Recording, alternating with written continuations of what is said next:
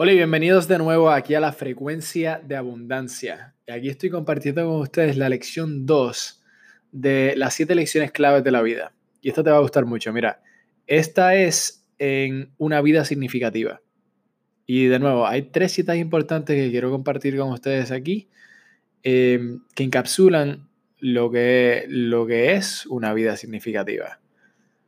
Y entonces, al final de esto, quiero que se tomen unos minutos y de verdad piensen cómo pueden agregar, cómo puedo agregar más significado a mi vida hoy con estas tres citas, con esto que acabo de escuchar. Mira, T.S. Eliot, eh, un escritor, él dijo, para hacer lo útil, decir lo valiente, contemplar lo bello, eso es suficiente para la vida de un hombre.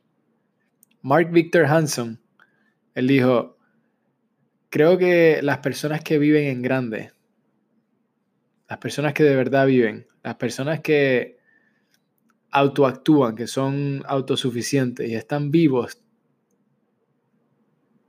son personas que dan. Son personas que dan. Estoy traduciendo la cita. Entonces, lo que él dice es, creo que los grandes, creo que los grandes vividores, lo que, las personas que viven de verdad, las personas que, que, que actúan hacia lo que quieren y están vivos, de verdad, de verdad vivos por dentro, son las personas que dan. O sea que al tú dar, al tú dar, tú lo tienes. Al tú dar libremente, desconectado completamente de lo que recibes, esto te llena por completo. Y hace que tu vida sea significativa por los actos que estás haciendo, por lo que das ya sea en servicio, ya sea en caridad, sea en cariño. Y luego hay otro hombre que se llama George D. Boardman, quien dijo, no digamos que cada hombre es el arquitecto de su propio futuro, pero digamos que cada hombre es el arquitecto de su propio carácter. Y yo lo llevaría un poquito más adelante y diría que el carácter es lo que forja nuestro futuro. Entonces, cuando le das significado a tu vida, estás completo. Estás completo porque caminas con un sentido de propósito, un sentido de satisfacción. De lo que tú estás haciendo todos los días, vale. Vale más que, que algo insignificativo. Y le estás dando significado a tu vida, le estás dando propósito al tú estar aquí, al tú contribuir, al tú ser lo mejor que tú puedes ser. De, esta forma es como quiero que vean estas lecciones. Es que, ¿qué yo puedo agregar con esto? ¿Qué puedo agregar en mi vida para darle más significado?